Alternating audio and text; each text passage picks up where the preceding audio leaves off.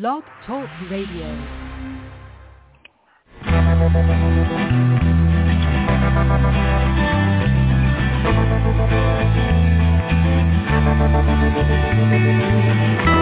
I stroll through the pictures, what I've left behind. Here once again.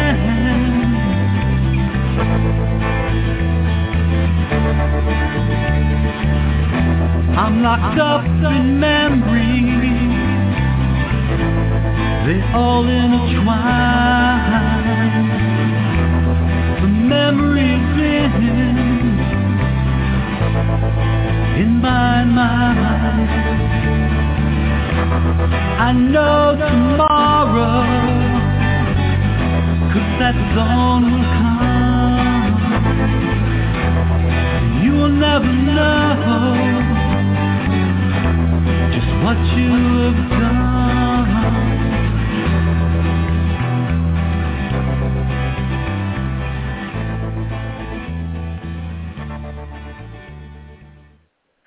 Good evening and welcome to the Stop Child Abuse Now show.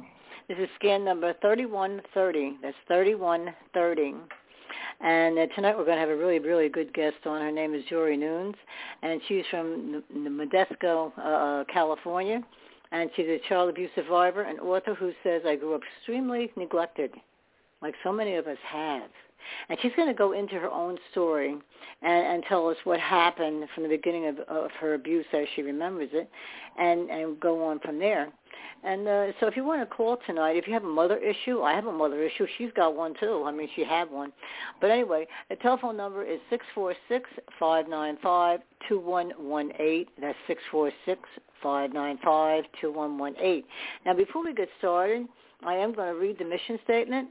We have a singleness of purpose at NAASCA, and that is to address issues related to childhood abuse and trauma, including sexual assault, violent or physical abuse, emotional traumas, and neglect.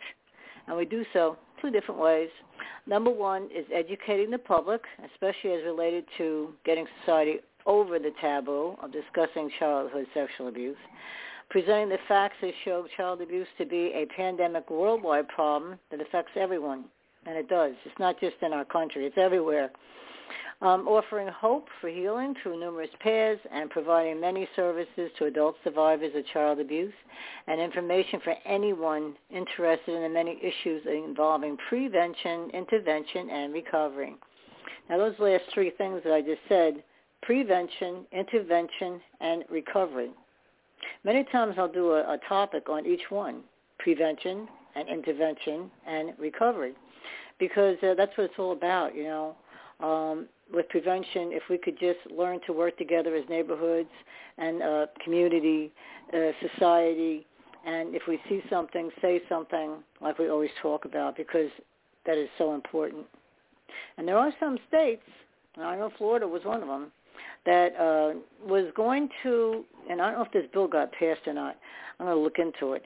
But if you knew somebody was being abused down the street and you don't report it, and they find that out that you knew, okay, you can get fined heavily, okay, because um, they're they're hoping that people will come forward and and report.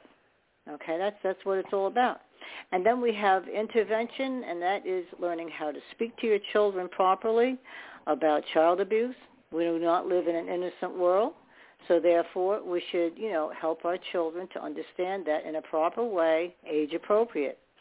And then, of course, recovery, how we as survivors recover. Now, um, you can find all this information in prevention, intervention, and recovery right on our NAASCA website. I use it a lot. I've done a lot of presentations. A lot of times I'll just pick things off of uh, the website, and I had used that. Um, so anyway, uh, that's dot org, NAASCA dot org. Okay, we have somebody else. Oh, Mrs. Bill, and it says he's working. Okay. So we will get on with um, the story then, and then I'll, I'll call on Bill every once in a while. But uh, Jori, why don't you go ahead and, and start telling us your story? Go ahead. Hi. Okay, well, thank you for the people who are listening. And I want to say that life was grand I just really never thought about my past sexual abuse or neglect um, in my ad- early adult ages um, stages. I think I just blocked it out and became a um, real estate agent, and then later became a real estate broker, and um, had you know three children, and life was good. And then one day, Pandora's box opened for me when my father-in-law um, unexpectedly pushed himself up against me and tried to kiss me sexually in a sexual manner.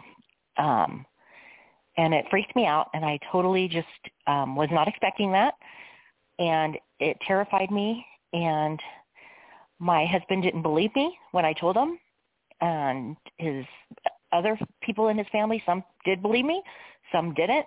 But um, I actually had a nervous breakdown and I couldn't handle it mentally. I was like, and it actually made me remember everything that happened in my childhood, which I kind of tucked away in a box and didn't want to think about forever.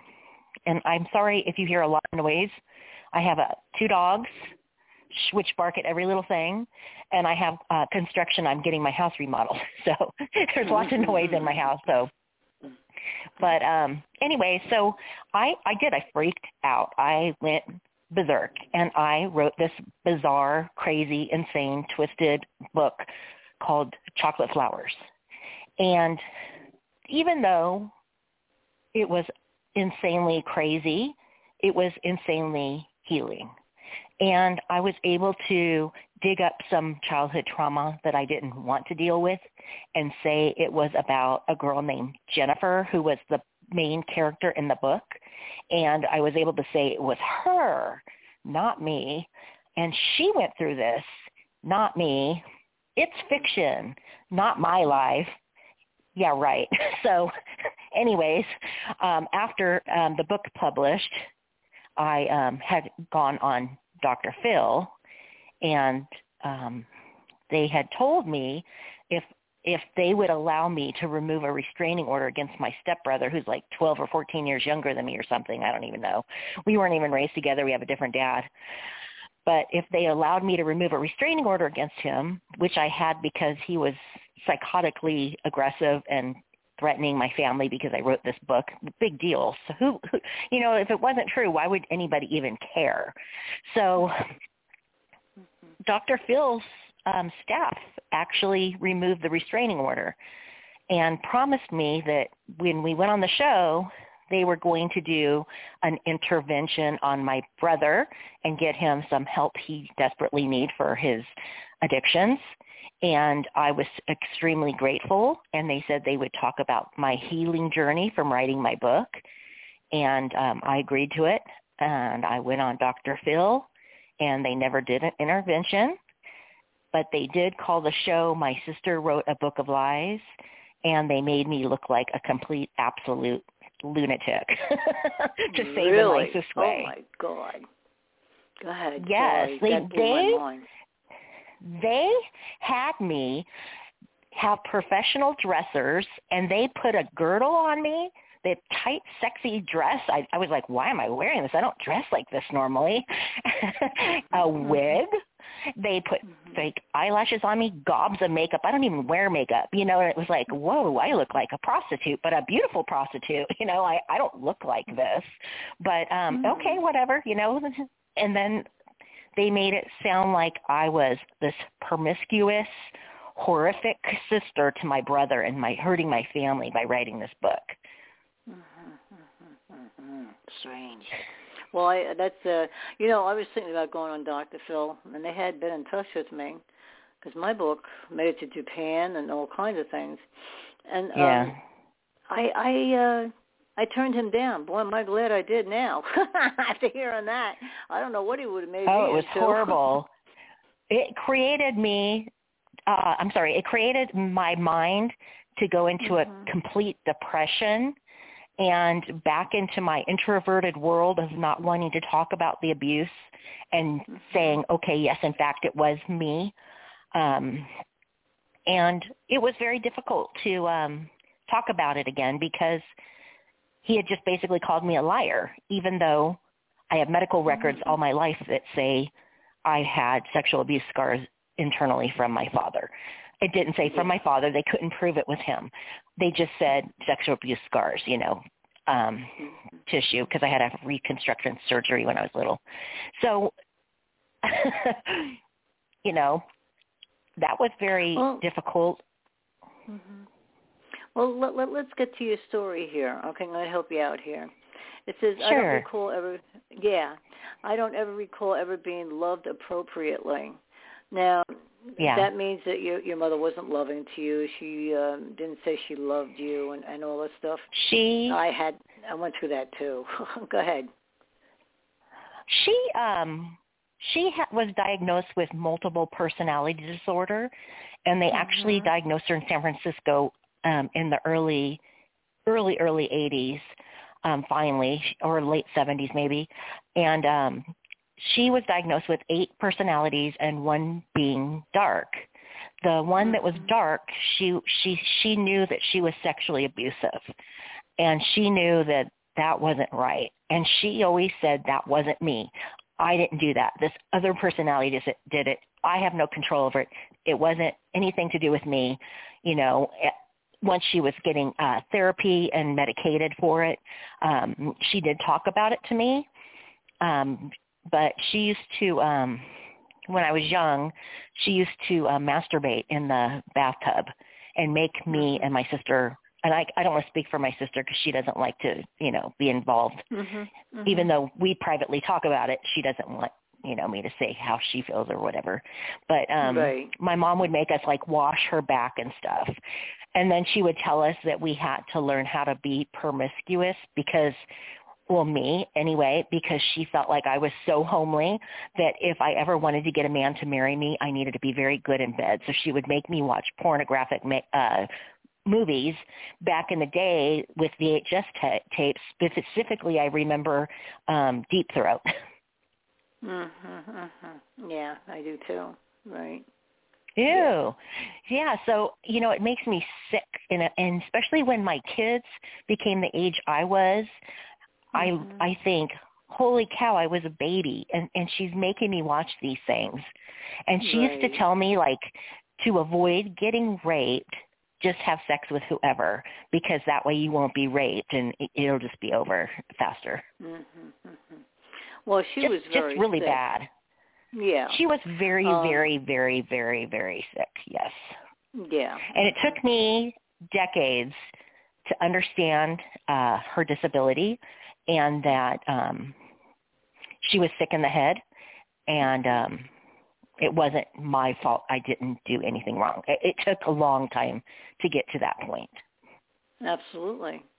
We look to our parents, you know, for nurturing and love and, and, and teaching us boundaries that are proper boundaries and all that other stuff that we know that they should be doing. And and yet some of us, many of us, not just some of us, more and more people are coming out. Uh, you know, there's a lot of incest in families, and at one time that was a very dirty word, right? incest, right? It's still dirty. Mhm. Don't get me wrong, but um, Yeah. at least people are talking about it. At least they're talking about it. And then you have um, mothers or fathers who are mentally ill. They're terrible Mhm. narcissists, and they're all kinds of stuff Mhm. and uh you know they destroy the family it's what they do and uh if you Mhm. come out alive from it a lot of times um or like in, in one part of your bio here you felt like you in fact you did try to kill her at one point but let's not go Oh yeah, hell yeah, I did. Yeah. Well, Sorry, I'm not. I don't mean to laugh. That's like a nervous laugh. Um, I don't find it funny at all. But I listen to okay. me. Let me say something. Let me say something. I can tell that you're nervous, okay? And a lot Yeah. of people are when they come on the show. Just take a deep breath. You're with Carol Mouth, as they call me, all right? you know, and uh, by the time you you tell your story, you're going to feel better, and you're not going to have that that that uptight feeling that you have right now, okay? Because I'm sort of like a Mhm. clown and all this other stuff. Um, but about I'm also down to business. Don't get me wrong. Um, yeah. uh, but I, I know what it's like to have that that uh, a little bit of panic, a little bit of panic there. Let me ask you before we get more into your story. How are you doing in school? Let's go. Let's start there. Were you School? able to concentrate? Yeah. No, um, as a matter of fact, I didn't concentrate at all, and I, I didn't even know what grade I was in my whole life. I, I got lost going to classes, and um, I even had a teacher during my elementary years that would come to my home, pick me up, walk me to school because I'd get lost around the corner, and um, and I would get a special attention from like the the um, cafeteria ladies they all saw i never had lunches and stuff so they always gave me you know they let they ended up letting me sell milk on the side of the stage when i was a kid. You know it's ten cents for a little thing of milk back way back in the you know prehistoric Yeah. days. Right. but um they they used to say i was working for my meal. So they made me feel like i was earning my free meal by working and i was always in special ed classes and Mm-hmm. um, I never really learned how to read until I was in foster care when I was 14. Sorry, Dave, stop it. until when I was like 14, um, my foster mom taught me how to read. Mhm. Mhm. Well, thank God. But she I always able to do had. mm, Mhm. Yeah, you know what? She was a, a Mormon, and she used to take the Bible and read it to me, and then um, draw pictures and stuff. And basically, she would like make me understand words and phrases and things by drawing pictures. And that's how I learned how to do real estate. I, I would draw pictures of things and write them out a million times and highlight and you know I mean it was very I struggled to learn real estate but Right. But Yeah. at least you did, though. I did you not graduate from yes but I did not graduate from high school I was a dropout Mhm. Mhm. No, a lot of people are, you know, and then they get their Mhm. GED later on. I did that. Yeah. I, I had hood kids after me, kids from Brooklyn. I said, oh no. I was born in New York too, honey, but they were tougher than me. And I knew that there was a bad thing going on because they ran the school. So I decided a bunch Wow. of my friends, we just all took a walk and got the heck out of there. And I didn't care because I just went and took my GED. And I was Yeah. glad that I did it. I am not sorry that I did it, okay? Because I would have been in many fights, okay? Right. I was already Yeah. down in detention a lot, a lot of times, but it was, you know, Oh, wow. protecting myself. Well, I was protecting myself Yeah. from these people, you know. So, um, but anyway. See, and I was the. I got my- opposite. I was a, I, I was a school bully. I used to beat people up, and they were afraid of me because I was so mean. But I was just, I, I was horrible. I mean, I, I tormented people. I was the worst bully. I was so mean. As a matter of fact, Mhm. I'm friends now with someone on Facebook that I totally, completely humiliated all through my school years.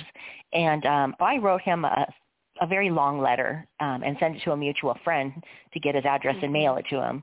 And it was Mhm. telling him that I had been so sexually abused and neglected that um, I had mental health issues. And that's why I was so cruel to him. And that now, I used to call him Baby Huey. But now I I have a son who looks just like him. It's so weird. And he, he acts like a Baby Huey. He's real clumsy and chubby and everything. And I, I think, I would kill someone if they abused my son the way I abused that guy. And God has a really strange way of, of making things come full circle. And it was incredible for me to, um, you know, have a child that is just like this kid named Jeff I used to tease and call Baby Huey. Mm-hmm. And now I got to see mm-hmm. it from his perspective through my son. And I thought, oh, it just breaks my heart, you know, that I was mm-hmm. so mean to this one particular kid. Whew. Well, you know that that happens though. Uh, that that many times happens, Jori. I don't want you to feel bad about this, okay? Um, because quite frankly, um, when kids are so abused at home, I mean, I had the home issue and I had the school Mhm. issue, and I just said, screw it, I'm getting out of there. And I got my education much later on. That's okay. And but Yeah. we're survivors. We're survivors. And what we have to do is, you know, for the moment, do what we have to do. Now, when you're bullied and, and turned into a bully, I should say, I always tell people, because I work social services, I did for years, um, I, I always say, look inside of the house. Don't just judge the kid and the kid's Mhm. actions. Go inside of the house. because that's where you're going to find a lot of uh, questions, you know, or answers to your questions. Look inside there, because uh, when a child is growing up in such a, an atmosphere, they call it environmental conditioning. Okay, I use that word Mhm. night, that phrase, because that's what it is.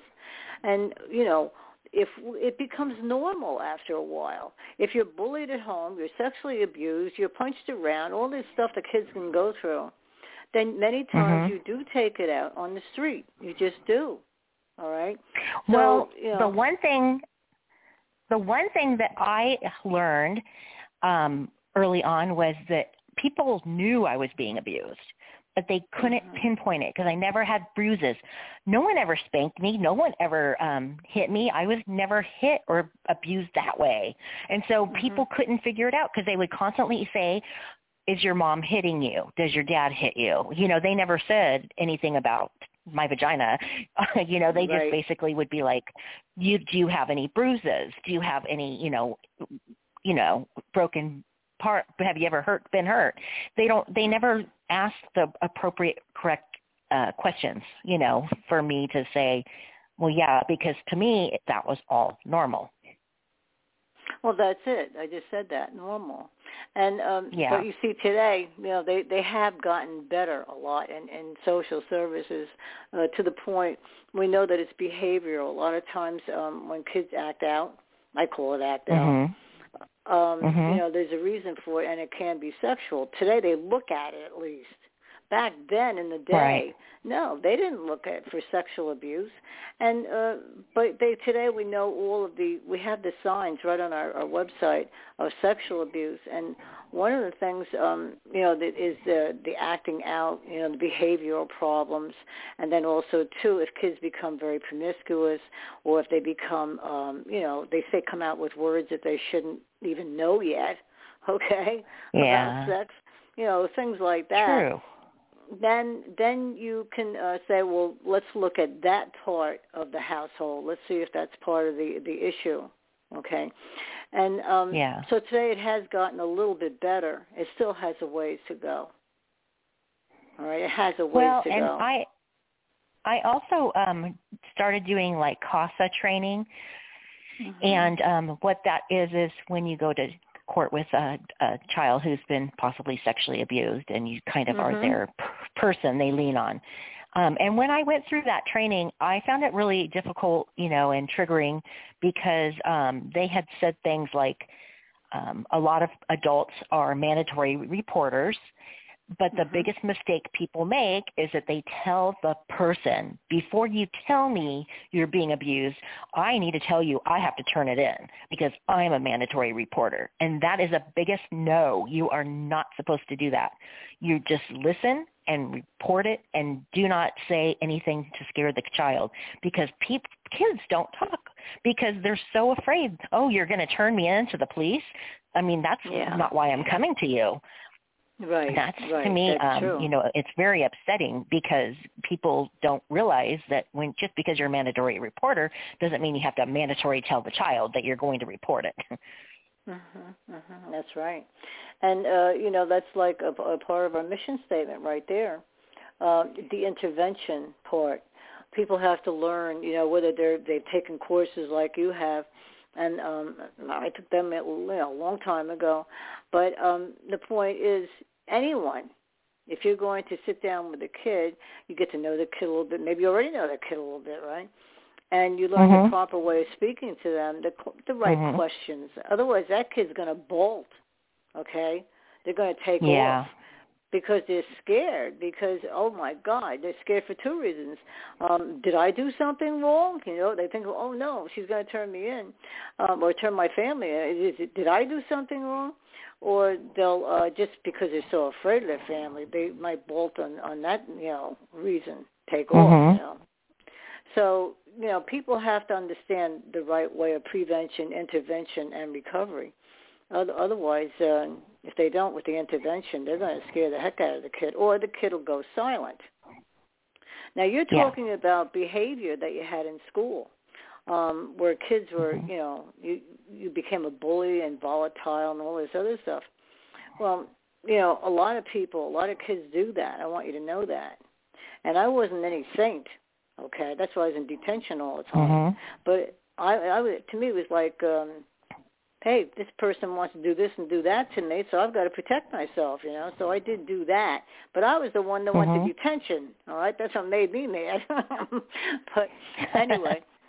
Now, what about your father? It says, my father was absent, but when I did see him, I was a nervous wreck, praying that he would not touch me. Um, Yeah. Did you tell anyone about your father's behavior with you? Never, but my mother knew. Um, she um, and him worked out a deal that if he was going to take me on visits when I was very young, when they were divorcing, that I had to sleep in a sleeping bag because he only had one bed in his house, and I don't know why they never thought of putting me on the couch. But um, they used to um, have me um, um, sleep in a sleeping bag in the bed with him. Oh, hmm yeah.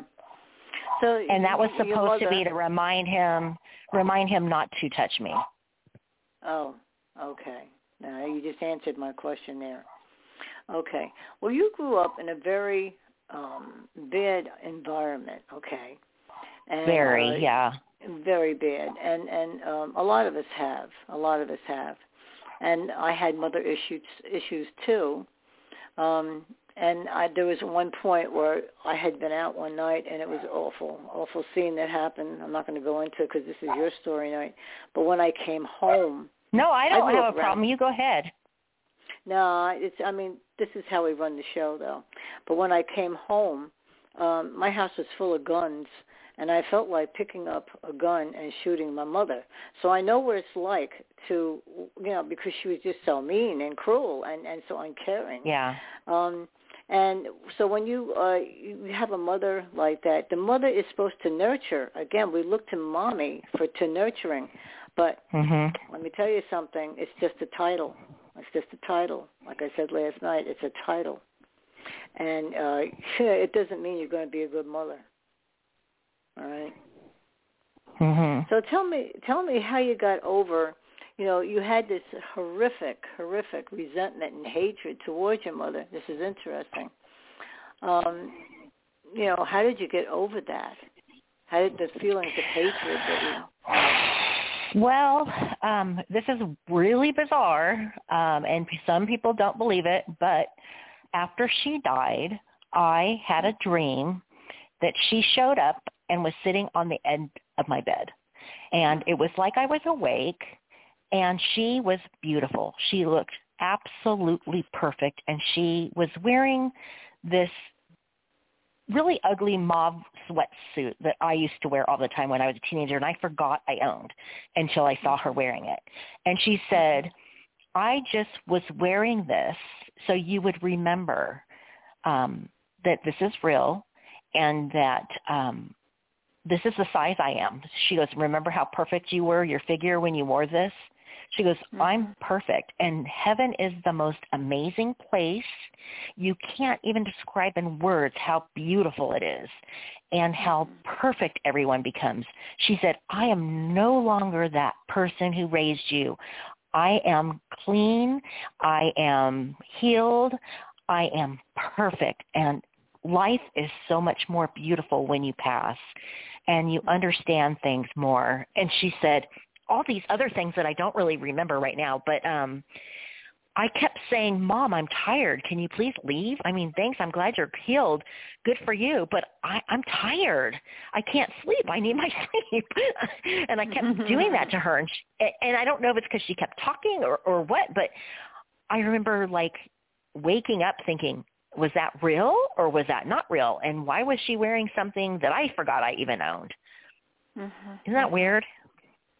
So I don't Yeah. know if it was like a delusion or if it really happened, but it made me think she's okay now. She's healed. She's uh she understands what she did and it's okay. Well, I, I think um, you know that I, I believe in God. Okay, I was the only one in my family did that. They were like a bunch of atheists uh, on the one side, on my Hmm. mother's side, and um, except for my cousins, they believed in God too. In fact, I had a minister cousin. Part of the family was Catholic, part of it was you know Protestant. It was really weird. But anyway, the Mhm. point is, I believed I, I don't think I'd be alive if it wasn't for God being in my life.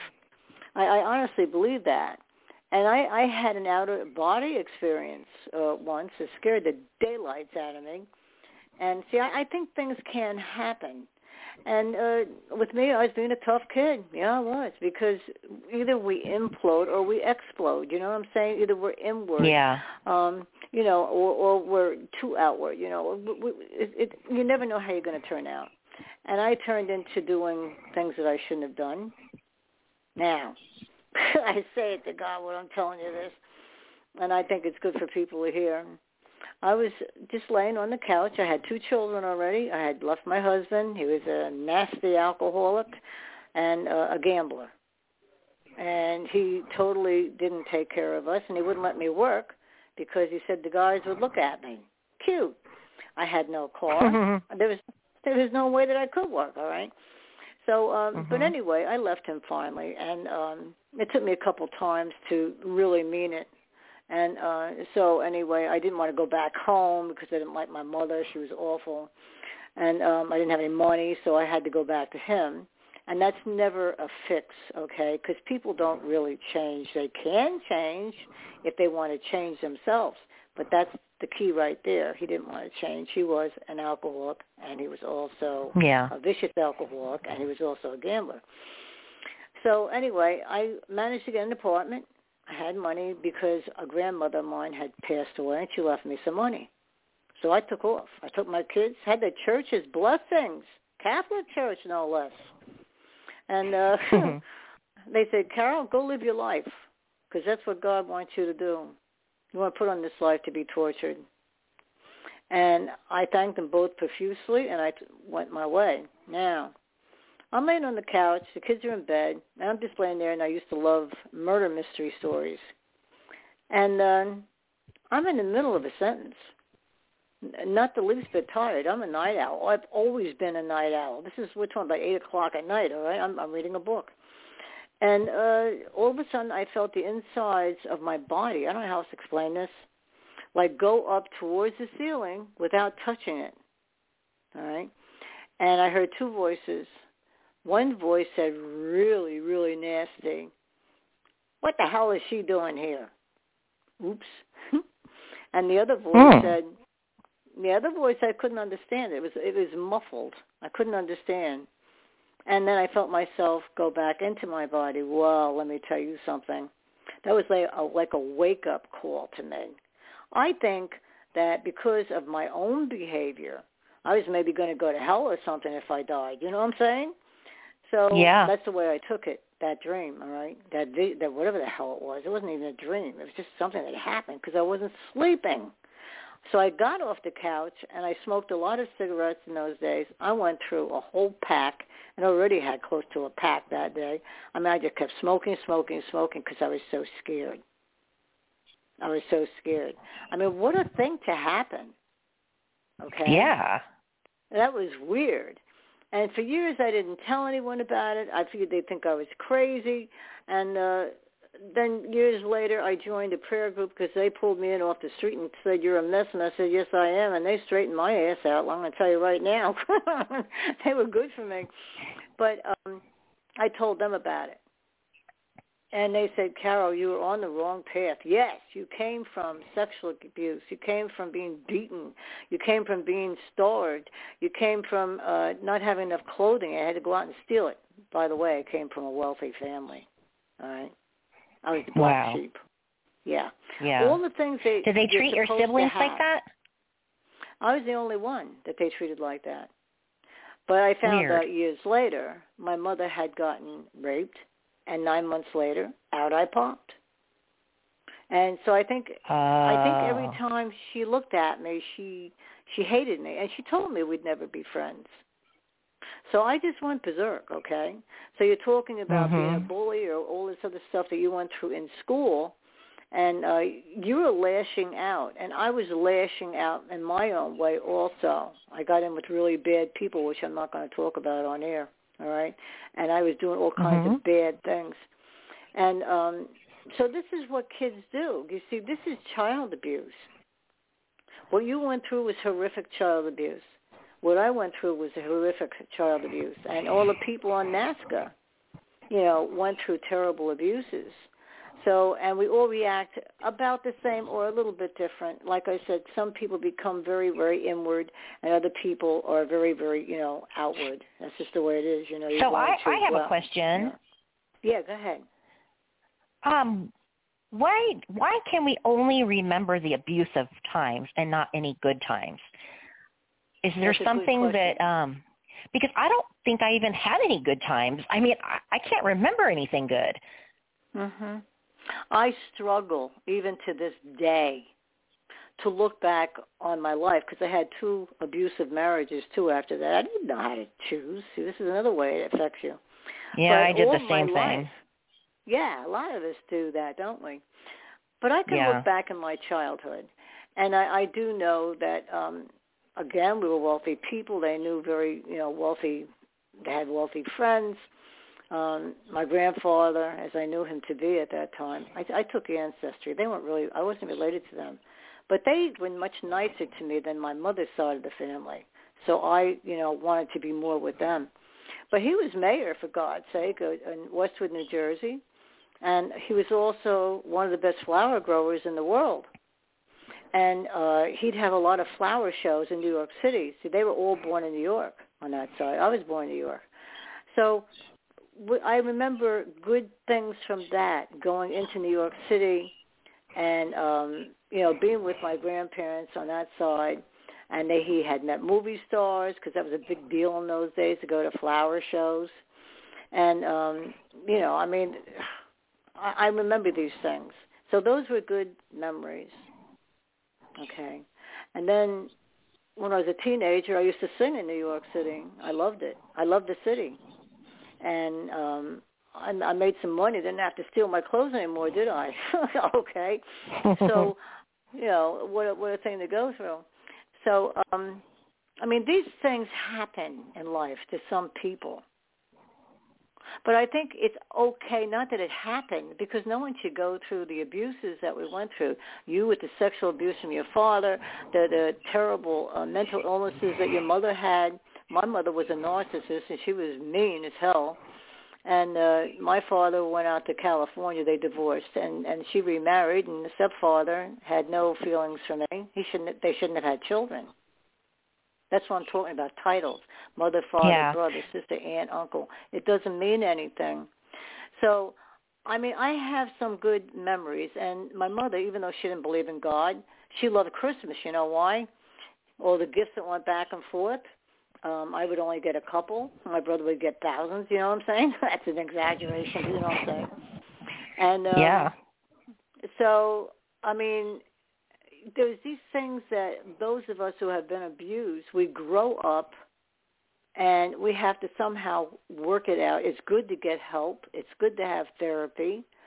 Um, in the church that I was a, a part of, they had social workers there and psychologists because we had over 200 people in that prayer group. So they came from Wow. all walks of life. Yeah. And they're the ones that pulled me in from the street. so um anyway, the point is I straightened out after that.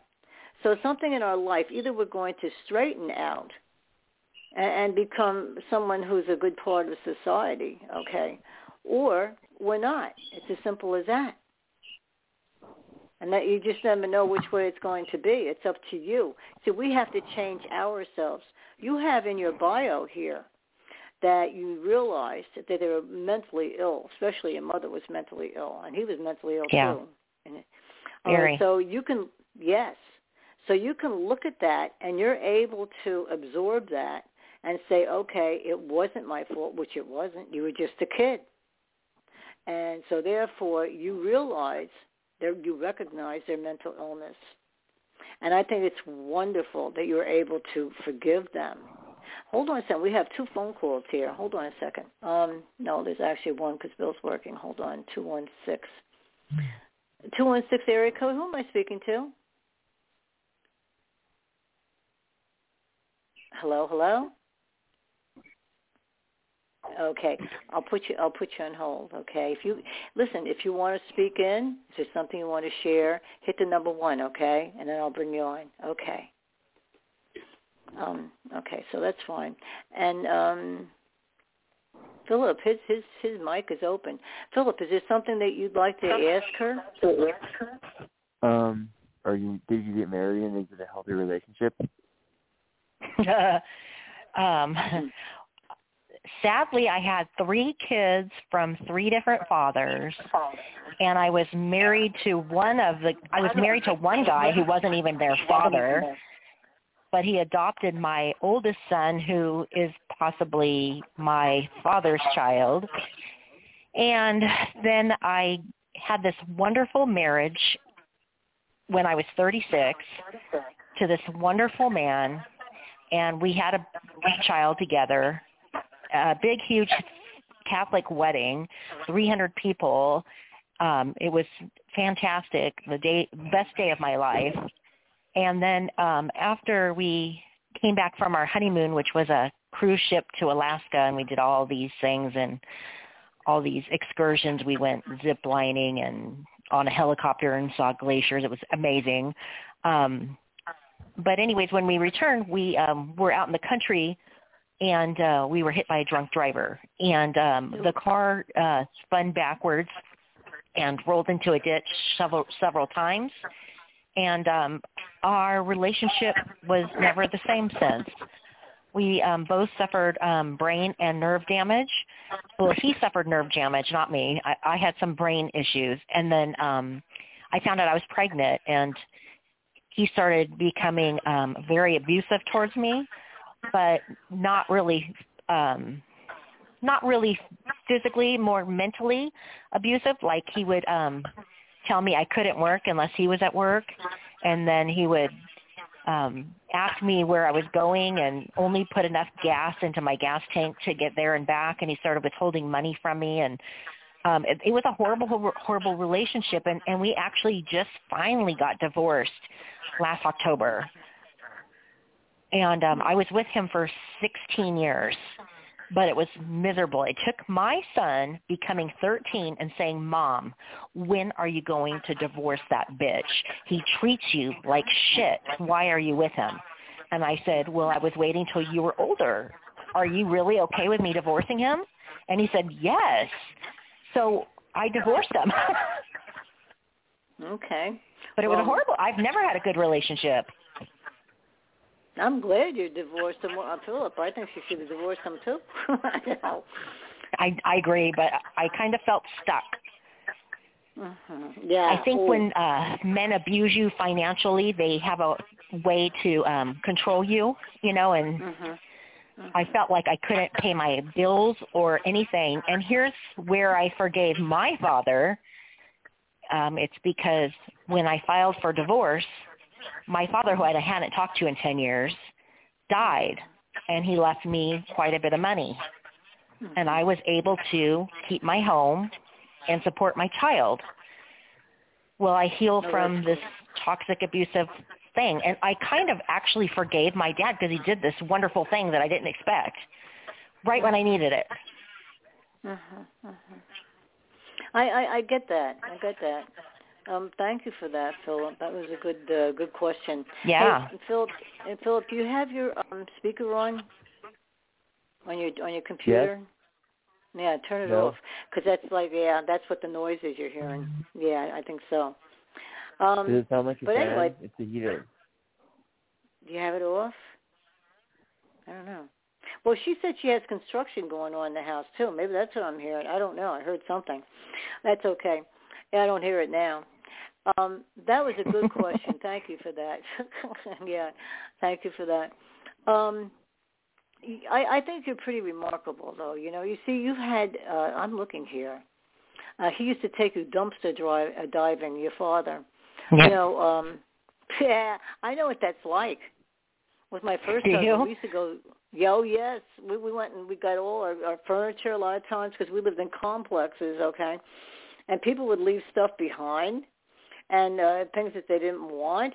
and uh the kids and I and, and we made a big deal out of it. We we'd go around the dumpsters and see what we could find, and somehow we didn't feel bad about that. I don't know why. Maybe we should have, but if we didn't, maybe they were just happy to get it. You know what I'm saying? you know. So um my son came home one day.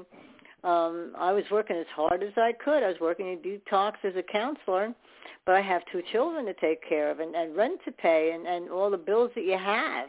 And I really needed a, a, um, a living room table badly. So my son David went to one of the dumpsters, and um, someone had left behind this, uh, you know, table, and he dragged it home, and I was real happy, you know. So mm-hmm. I get it. I get it. Yeah, I get it. Um, I don't know. A lot of people do that though, because like when you have cleanup day, think about it. You know, in your neighborhoods and stuff um we used to do that too the cleanup days and um just because my family was wealthy didn't mean they didn't give me any money so i had to fend for myself so um we used to go to cleanup days and sometimes people would put out really good stuff my son found a beautiful gold um uh i mean real gold too uh bracelet uh, i don't hmm. know if it was meant to be there. Maybe she broke up with someone. Um but you know you can find things all right? So you know i don't mind doing that even to this day. We call it junking okay? And and i'm i'm the type of person that um i'm not you know i'm not fancy. I'm not into all kinds of stuff because i grew up with wonderful beautiful you know furnishings because they were so wealthy right? A chandelier you know that type of living maids uh, on my grandmother's side, on the good grandmother's side. They they were so wealthy. Um, all kinds of stuff. Look, if you're not good people, or if there's too much fighting in the family, too much abuse, none of that stuff means anything. This is what happens.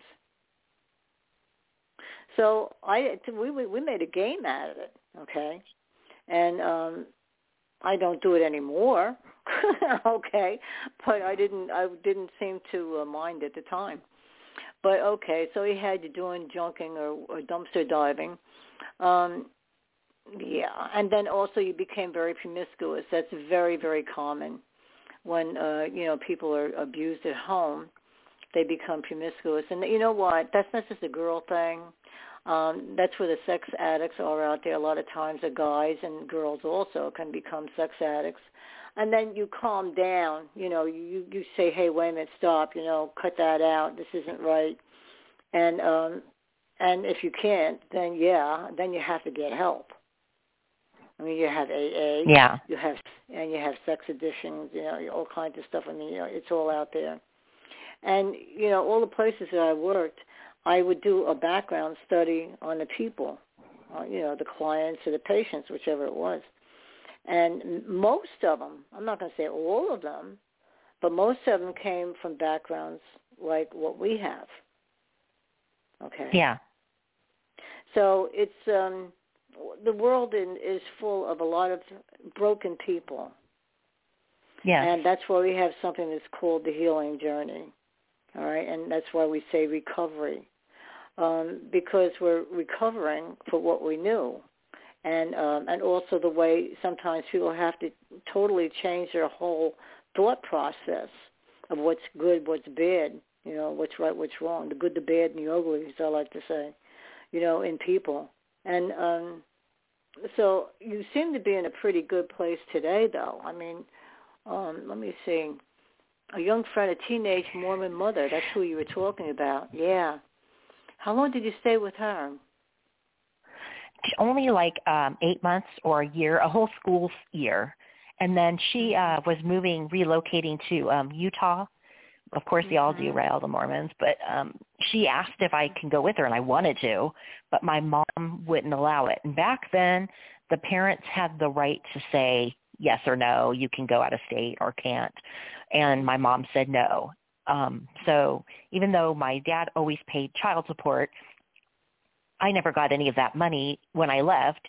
And then when she made me come back, as soon as Camille was gone, and back then we didn't have cell phones or or pagers or anything, and so once Camille was gone out of state, she kicked me out of the house because we wouldn't stop fighting together. I mean, it was.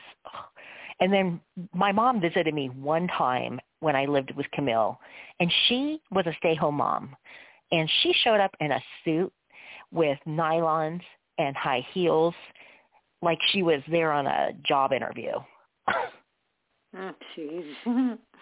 okay. and she she funny. would well now it's funny back then i hated her but for christmas she used to um love the fact that i had this one kid that was jehovah's witness in my class and she would say okay we're going to make um cookies but they're not christmas. They're just cookies because that way she would get permission slips from all the kids and back then used to do field trips and they all would walk around the corner and come to my house for christmas cookies where my mom had the house decked out for christmas.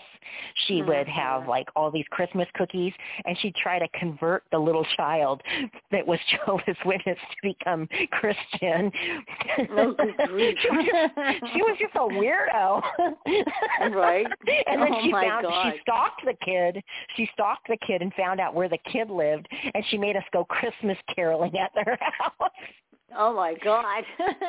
she was just a is weird. weirdo Yeah, that, that, that's know. strange. That that's strange. yeah, yeah. and as an adult as an adult um you know when i was making a lot of money in real estate um she had i ha- i used to have this contact um with getting discounted appliances through being a real estate broker and um my stepfather and my mother used that discount to buy um new appliances for their kitchen but they had this ugly old microwave that was white so for christmas one year i showed up and i told her i was coming and I brought her the matching stainless steel microwave. you know, like this is a Christmas gift, you know, Merry Christmas. Mhm. And I went there with my kids, three kids, and there was presents all over the family room, Christmas lights, everything. She always really did up for Christmas. And um Mhm. my kids were digging for their presents and she got so mad and she pulled me aside and she said, "How dare you get me such a lavish gift for Christmas? I didn't get you guys anything." And I go, "Well, why are there all these gifts under your tree?" Well, they were for this uh girl she took under her wing named Precious that she used to spoil rotten. It was for her and her family that were coming Oh, over God. later for dinner. And so Oh.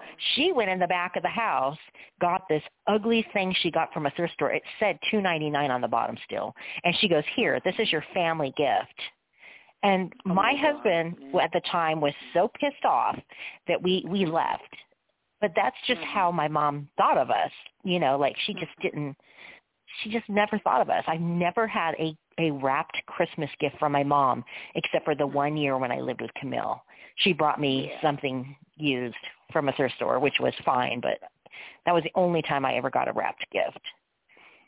Well, you see that that's that's sad. Okay, I had um things like that happen in my life too, and uh whereas my brother would get lavish. I mean, he got his first car when he was 13 years old. Jeez. 13. And it was a Kaiser. It was so ugly. I don't know if you've ever seen a Kaiser before. It's a nasty looking car. Trust me. Like I never even heard of that. it's a German car, and for some reason, I don't know, he he thought he liked this car. But you see, my stepfather was afraid of him, and my brother was one of my abusers. Okay, sexual abusers. Oh yeah, yeah, yeah. mother didn't Yeah. care. Yeah. Yeah. And uh but he was a tall, lanky kid, and my stepfather was afraid to, well, really was afraid to fight with him because I think he thought he'd he'd lose. Okay. mhm. And uh, my my mother adored him for some reason. I don't know why. He's a pervert. See, once a Yeah. pervert, always a pervert. I may have been his sister. Yeah. But um, Yeah, it's in their head. Half sister. It's in their head. You can't change them. You No. cannot. All the studies No. they for decades now. They've been working on that, and they haven't come up with an answer yet. Okay. And at one time they thought if they could get like a teenager, um, that there might be some hope. But I don't think that's even come through anymore because, uh, you know, it, it you either you are or you're not. That's the way it is. Okay. And uh, Mhm. that's unfortunate. There is no help from what I know of anyway. I've never been told any different. So, um, you know, it's we have these things in our lives that uh, we can look back on that are nasty, but then we have to realize Yeah. too, okay, the person is mentally ill. I believe my mother was Yeah. mentally ill. She I told agree. me she was a witch. She was a witch. That's what she told Mhm. me. And she had this nasty look that would melt me. If she was mad at me, oh honey, she would give me this look and I would melt. Okay, I was so afraid of her. And Mhm. my brother had that look and her mother had that look. It was like the three of them. Wow. And uh, they, let me tell you something. Um, I, I didn't like any of them, and um, my friends, I'd have them come around the house, and my grandparents were they were living with us at the time. Oh, glory be! They're supposed to be there seven months. They ended up being there seven years. Now, this I will tell you because I think it's funny.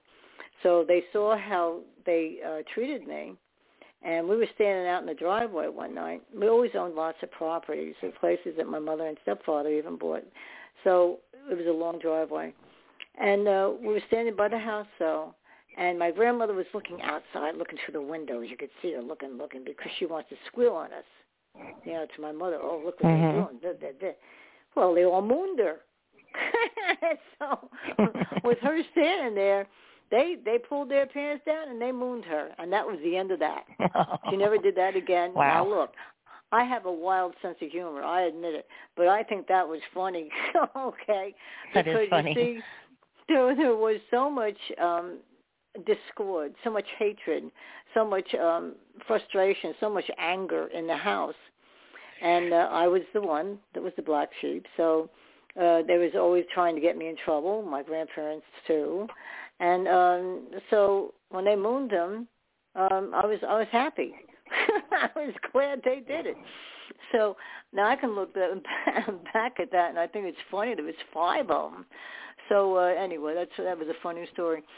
But I can look back at um, I can see because you asked, um, can you find something in your life? Well, I can put that on my list. Okay, that was funny. All right. So, but I can look back at some things that uh, in my life that were good you know, and and I, I do have that, and I hold on to those memories because at one time all I did was hold on to the horror in the in the family. I could tell you stories that would curl your hair. All right, so I held Yeah. on to, you know, I held on to that, and as long when people do that, and you used another word, you use the word stuck. Well, a lot of us, if we don't move forward, uh, we then become stuck. And I, I get these calls, Yes. like I said in the AM, and many of those people are stuck. And it's very hard to get them out of that mindset. Well, look what happened to me, you know, and all this other stuff. Well, it happens to a lot of people. I have to tell them that, yeah. and they don't they don't like that, okay, because they want to feel like they want to feel their own pain.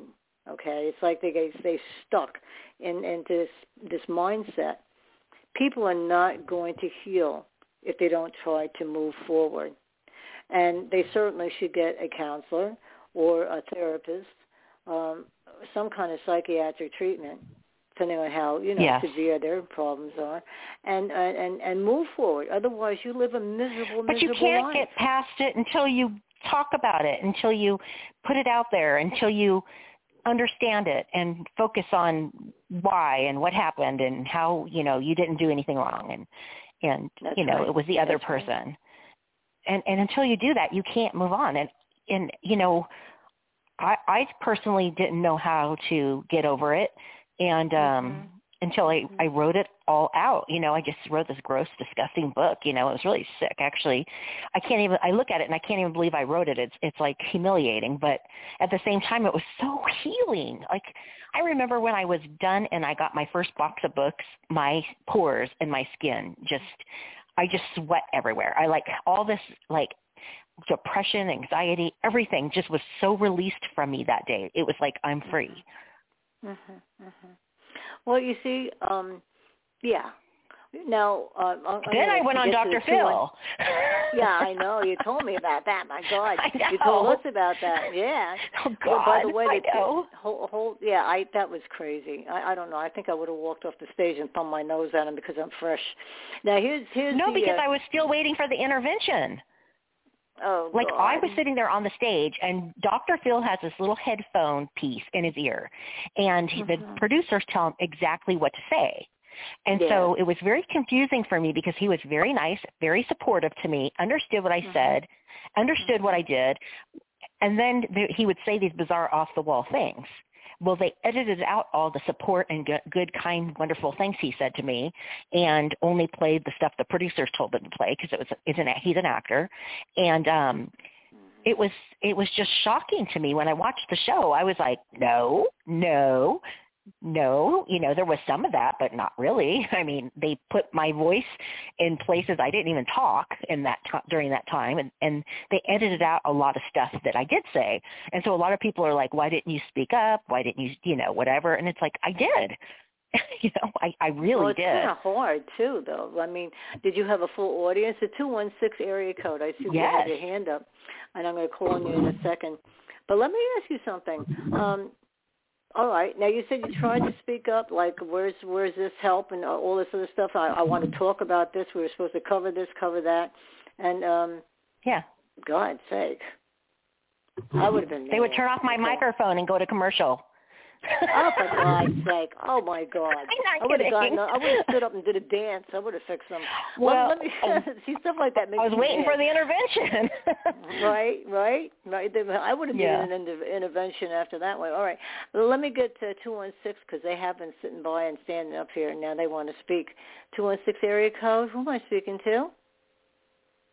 Oh, uh, hi. I just thought if you ever wanted to say anything, you press one so you could be included. Okay, well, were you just listening or something? It doesn't matter. Are you listening? Is that I what you want to do? I'm listening, and then I, you know, want to say some things from time to time. So do I press one each time? You can, Or- you can. This is a talk show, honey. You can talk right now if you Right. have a question. If you want to speak to Jori, you have a question, um, or you want to make a comment. You know, you certainly you're a part of the show. You're on the panel. Yes, you are. You're on the panel. so, do you want uh, to um, ask ask a question?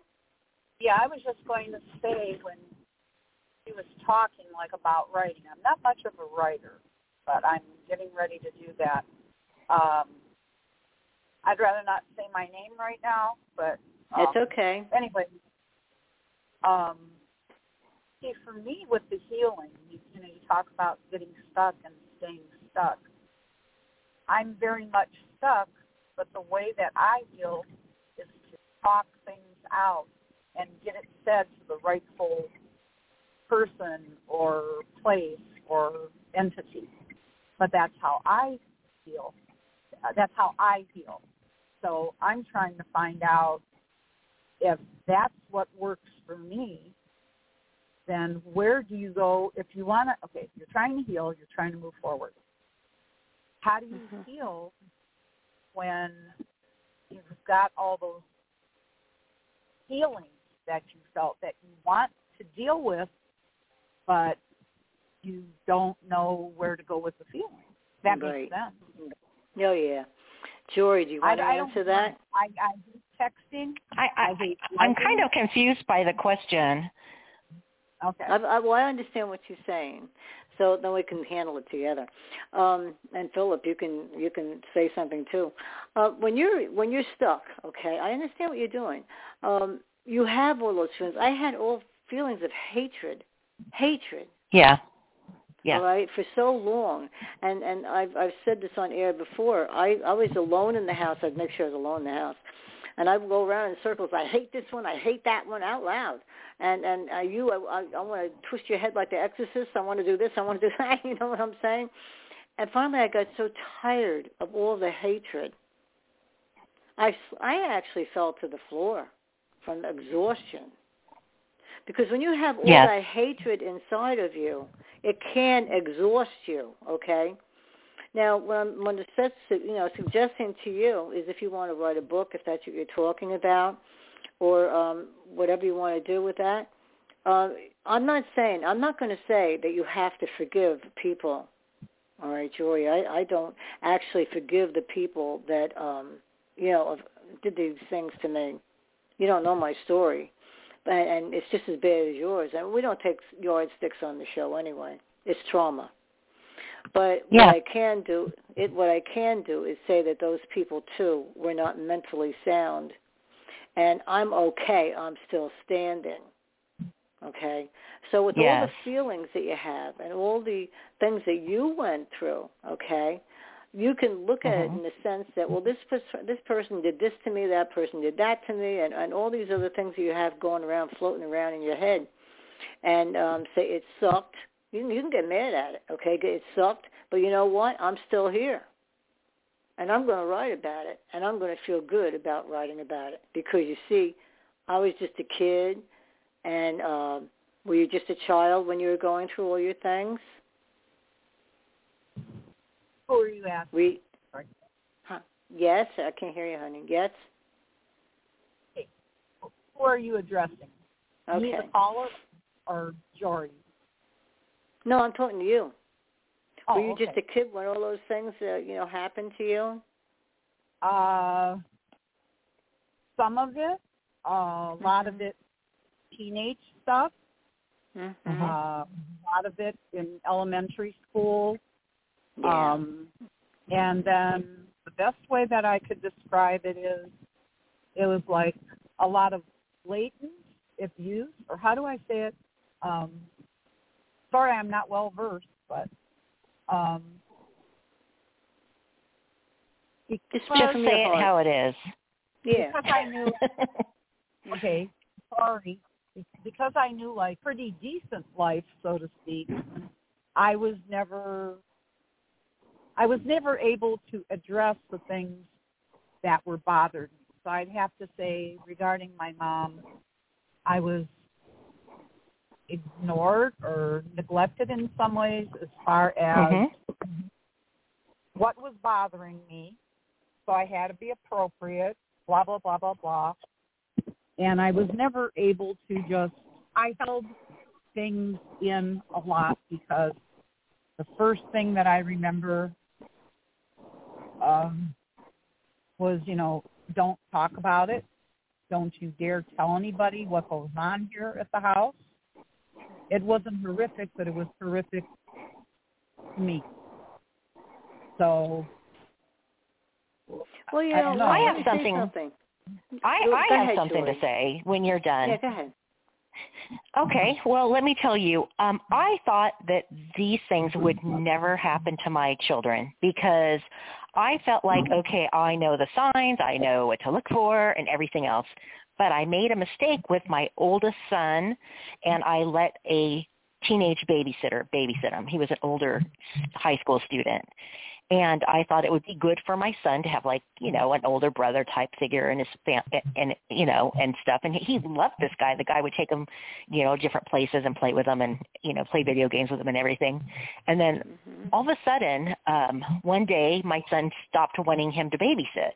And I didn't understand it. I was like, this guy is so nice and he's so helpful and he doesn't charge me a whole lot and blah, blah, blah. Well, um, my son told me, well, he makes me suck his penis. Sorry, I'm just going to say it the way it is. And Mhm. so I I completely freaked out. I didn't believe my son at first. I didn't really think boys can be molested. I really never thought about it. I was just really in shock. This guy was so nice and everything. And then um my son was only 6. And um after I let go of this guy named Danny as a babysitter, um, one day my son was going to the bathroom and he was screaming in pain and he had bubble blisters all over his penis. And mind you, this is in the 1995 or something. And um, I took him to the emergency room and found out he had herpes. And that's how I found out for sure my son was being sexually abused. So I went through the whole court system and everything and got the kid in all this trouble. I don't know. I found out he was sexually abused and he had a horrible life too. But um, I had told my son never to talk about it, never to think about it. We're going to pretend it never happened. And we actually, I married this guy who was my, well, he was my boyfriend, but he was also gay. It was kind of confusing, but he was really nice. And um, I married him to move to Manteca and he adopted my son Ryan so that we could change his last name so this guy would never find him. And we moved to Manteca and California and um my son would go to school and he was not the happiest kid. Um, I never really knew what was wrong until one day he came home, went in his room, and I was outside gardening and a big group of kids came walking up down the street. And um they said, "Is Pika home?" because that was our his adopted name. And I said, "Yeah." And then they said that we want to talk to him. So Ryan, my son Ryan came out of the house and they, he went for a little walk with them, came back, and I said, "What was that about?" And he goes, "They wanted to know if I was gay." And I said, why would they ask you if you were gay? And he goes, oh, well, because today at school we had this thing where people came on the stage and talked about sexual abuse. And then they asked if anyone wanted to share their story. So I went on the stage and told everybody what happened to me with this guy, Danny, the babysitter and hmm. I freaked out. I thought, holy shit, we we moved here to escape that. We weren't supposed to talk about it again. I thought we were going to have to relocate again because my kid was going to get tormented and teased and that he wouldn't be able to go to school anymore. We'd have to change schools and everything. I was freaked out and completely angry at him. I mean, we're not supposed to talk about it. It didn't happen. You know, it's over in the past, whatever, get over it. Well, the, here's the thing that happened. He insisted on going to school. And do you know that after that day, he became an honor roll student. He became captain of the football team. He became a, so extremely popular. He's so successful in life now. He's 30 I don't remember 35 and he is um sells artificial intelligence and he's super wealthy and lives in San Diego really well and um mm. he is he's okay but he went on stage and told the whole school that was healing that was what we need to teach people who are sexually abused to do we need to tell yes. them it's not your problem you do not have to sit there and be shamed and be silent you go out there and you go on the stage and you say hey this happened to me and guess what all these kids were coming up to him saying, it happened to me. It happened to me. It happened to me. And he used to have kids come to the house and he'd counsel them. Mm-hmm, mm-hmm. And see that's, that's and, and I can't story. tell you how many how many kids he saved that day. And and mm-hmm. one kid had said, "Well, my my father, my stepfather got me pregnant, and my mom made me put the baby up for adoption, and she doesn't believe that it was him that got me pregnant." Mm-hmm. well we believe you you know and and it just Mhm. it just changed things in the community we were in and everybody was Well, see, that's accepting and understanding and That's people wonderful realize they're story. not alone Mhm. thank you That's it. And and Right. that's a wonderful story. What do you, what do you think about that? I'm going to just call you 216. okay. what do you think about that? Um, mine, uh, okay, the abuse that was at home, at the house, was mental, psychological. It was not sexual at the house. However, when I was nine and then when I was like um, between 10 and 12, there was some sexual abuse outside of the home by a neighborhood kid and then by uh, uncle slash cousin because my mom's the youngest of ten, so and my dad's the middle of seven. They had me in their forties. Suffice it to say, so um, my first cousins were like at least 25 years or more older than me. So I just because I was born into the second cousin generation. Whenever my cousins, my how would I say it? My second cousins would be saying, "Hey, Aunt so and so, Uncle, Aunt, Uncle," I because I was a little kid, I they were my aunt and uncle too. I didn't know the thing about cousins and first cousins and all that stuff. Mhm. Mhm. So um, my uncle, who actually was a cousin, but I called him my uncle, um, I started getting molested by him.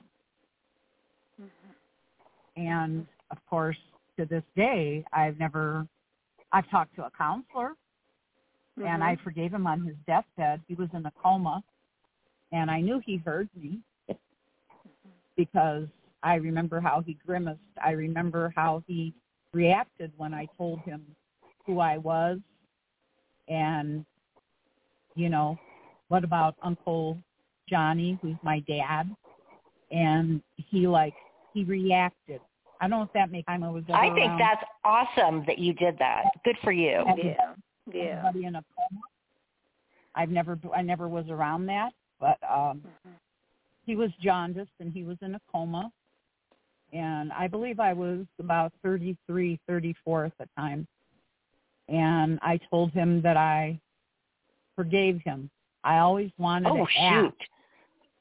Yes. I always wanted to ask him why did he do that to me? Because I was innocent. Because he's a horny pig, and he has mental problems. Well, you know, I'm- I'm I'm hearing all this, and um, what did he say? Why did I? When you said to him, "Why did you do this?" What did he say to you? No, I, no, I said I wanted to. By the Oh, time you wanted I, to. Oh. Okay. Okay. I thought you said you did. All right. Go ahead. You know, Yeah, we yeah. can't answer why these people do these things. Uh, I think No. that there's people who have like a chemical imbalance in their brain, and they just can't. Mhm. They don't know right from wrong, and they just are are idiots, you know, and they're abusive, and they don't think they're doing anything wrong. I don't think my mom or my dad thought they were doing anything wrong. I think my dad thought he was doing it because he loved me. People always say that it's a control thing. I never felt like that with my dad. I always felt like with my dad, it was just something we did. And, you know, it was no big deal. It would be over quick. Just stare at the little clock on the headboard and um it would be over, you know. and and I just don't think that I don't know if they really realize they're doing anything wrong. I think they're sick in the head. I I think there there's mental illness, of course, but on the other hand, there's a lot of like with the psychopaths. Okay, um, they're very mentally ill. They would be a psychopath. However, they have no feeling. They have no empathy. They don't care. You see, Mhm. that's what they do. Whether it be with murder or whether it's a, in a sex ring or, or whatever it is that they're involved with, they don't care because it's for self gratification. Okay and that's all they care about and that's their illness right there is because they have no empathy um Well, my my sister-in-law asked. Oh, sorry. no i, I was just going to say um in her case okay in 216 um these things happen in families and it's disgusting all right with first cousins um second cousins and, and third cousins they say oh well that's too far apart so it's not really a, a relative but on the other hand um, that's why we have so many problems in our families, you know, because there is so much sexual abuse going on. And you might have said something to him, uh, you know, you might have said, hey, how come you did that? And he probably might say to you, oh, you enjoyed it. That's what Yeah. I went No, through. That's what I was just going to say. I was just going to Yeah. say that my sister-in-law asked my father-in-law why he did what he did to me. And he said Mm-hmm. to her it was because I led him on and that I wanted him to do that. And They here's the thing. My father-in-law, yeah, my father-in-law Mhm. was 30 years older than me and he seriously looked like Shrek. He was the ugliest guy and I'm a good-looking woman. I mean, I'm not just trying to toot my own horn, but I am. And Mhm, there is no way in hell I ever wanted that gross pig to do that to me. No way. But in his head, because he's so sick, he thought I did. Well, yeah, you just said it right, right there. Though he's so sick. Okay. Yes. But of course, when people are, are pedophiles, or um, they, you know, then they go to the next classification, which I think is called hebephilia or hebephilia, yeah, for the teenagers. And then they, ooh, and then there's one also for infants. How gross! I have it written down. It's up on my bulletin board, and I'm not going to dig. okay, I need a secretary. But anyway, there's uh, like three classifications. They don't care what they do. Okay, they don't Yeah, they don't. They have no empathy. Their their main goal is to just simply do what they want to do sexually and, and get off. And and there is a control issue there. Because you see, this is why especially like with the pedophiles, all right, they um they know that they they're not going to be able to fight back. They don't care if they're ruining that child's mental, spiritual, physical, emotional. They they don't care about that stuff. All they care about is their next prey, and that's P-R-E-Y. And uh, by the time you know they they get done, they get caught. They have, for God's sake, they they have you know uh, hurt many many many children. They've abused many children. In fact, with the first time offenders, if they do get caught, okay, um, they have this is what the stats say even today. They agree on this. Um, they've abused maybe around 128 times, but that could be five times with one kid, 10 times with another. You do the math, it doesn't matter. It's 128 assaults, okay? And that's first-time abusers, offenders. I think they should throw them in jail, and because it's only the first time, oh no, honey, they shouldn't get maybe uh, two years or a year and a half or whatever. Um, they should go to jail for a long time. That's what they Dr. Phil told me, which wasn't aired, it was edited out. He said, Mhm. you can ask your dad or whoever for to um apologize, but they won't know what they did wrong. They don't get it. Mhm. They don't know what they did wrong. Mhm, mhm, mhm. Well, you see, they they do know. Okay, he's wrong there. I'm going to say he's wrong there because I used to work psych units and all kinds of stuff, and we had Yeah. pedophiles in there. All right. Well, you So, know Dr. um, Phil, him and his his, his PhD, big deal, right? Yeah, I, I've heard about that too. I mean, look what kind of person I he know. is. Look, He's Mhm. he, he's uh, scandalous, you know. I mean, Well, that's why he has to wear everything in his ear because he needs people to tell him Yeah. the right answers. I I I know Yes. that. I know that he doesn't have the Yes. right answers on his own. no. Maybe over the years he's learned because he's done this for so long. All right, that can happen too. But still, no, he needs help. So um, he needs help from the, the specialists right there, the experts right there in, in his uh, audience. Um, so, but what I'm trying to get at is these people are so mentally ill. Okay, they don't care Yeah. um, what they're doing, and they, they, all they care about is themselves and, and self gratification, and um, you know, and that's why I think they should throw the book at the first time offenders because they're never going to stop. Okay, No. Yeah, I agree.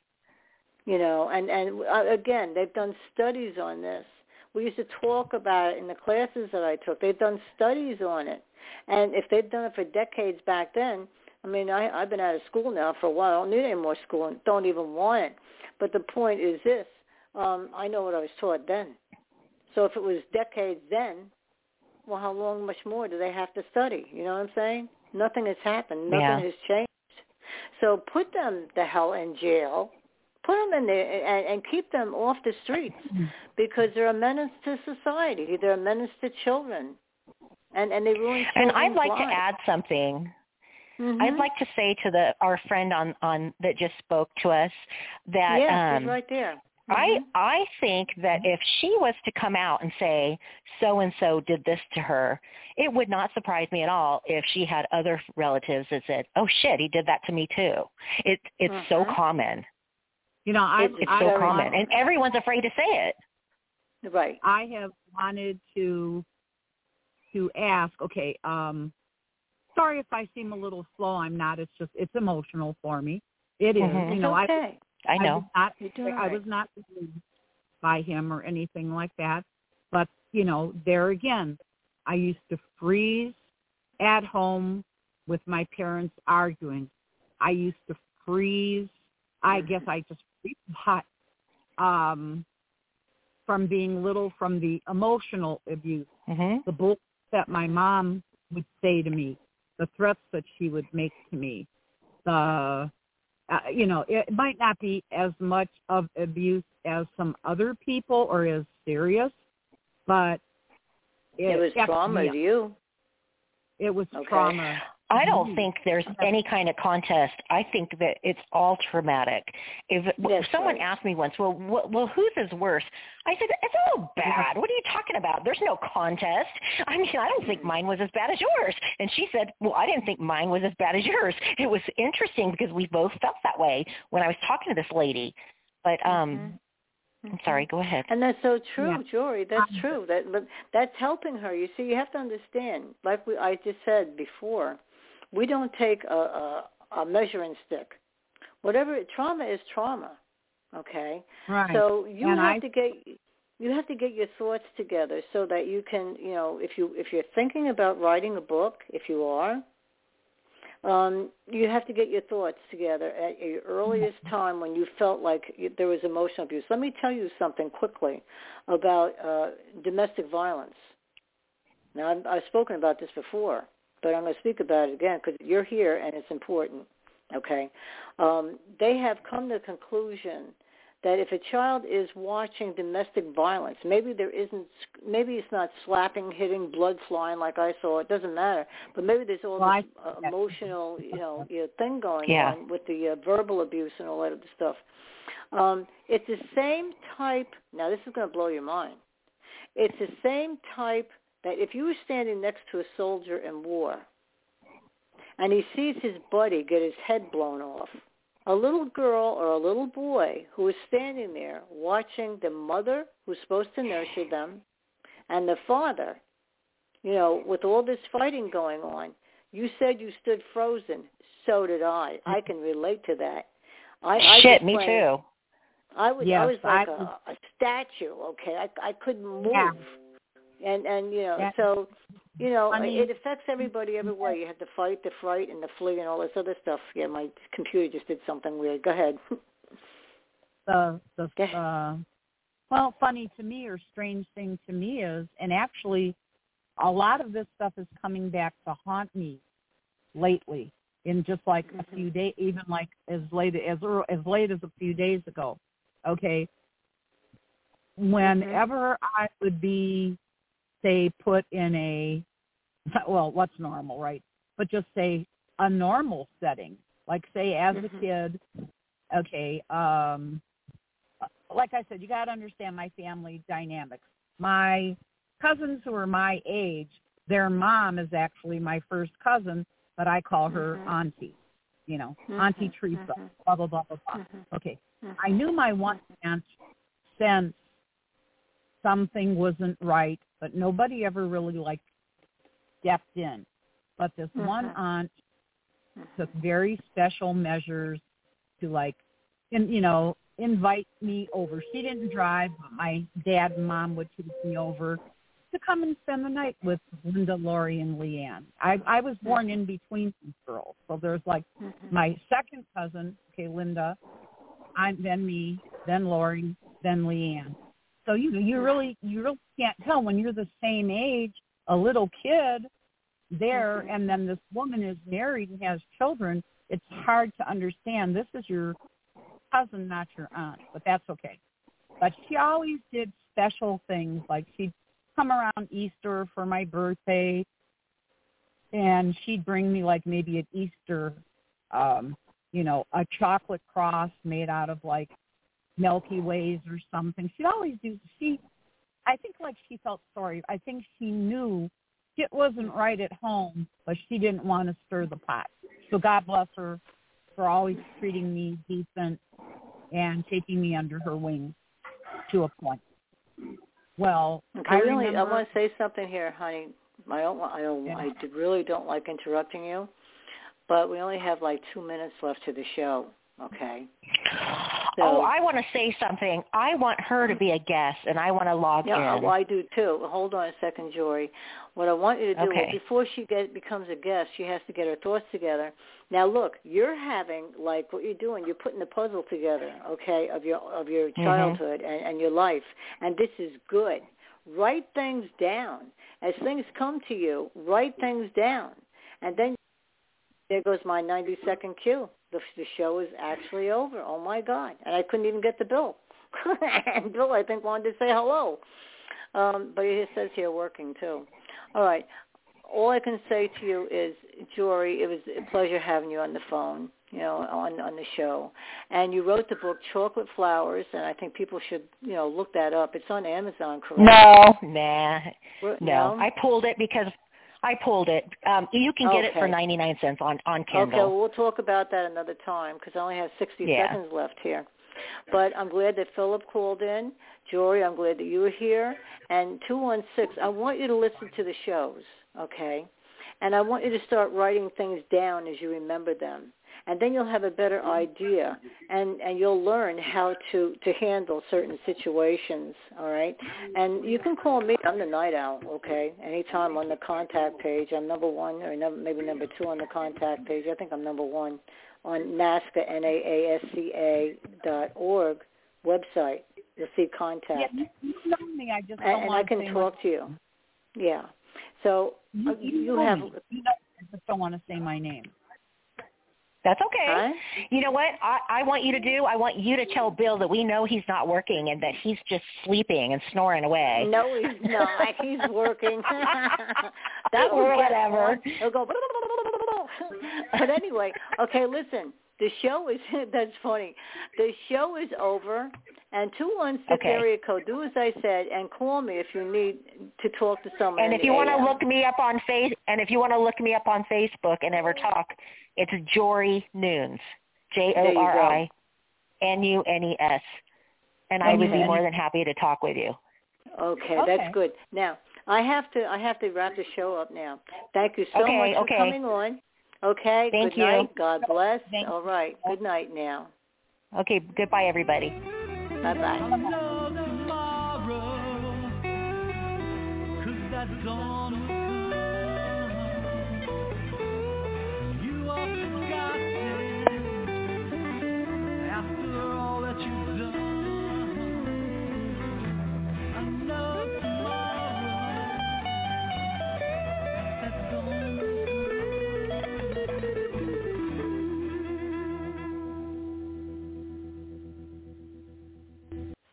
Blog Talk Radio.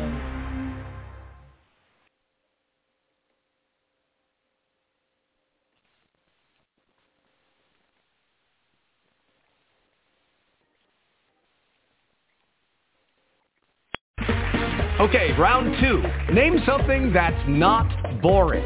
A laundry? Ooh, a book club. Computer solitaire, huh? Ah, sorry, we were looking for Chumba Casino.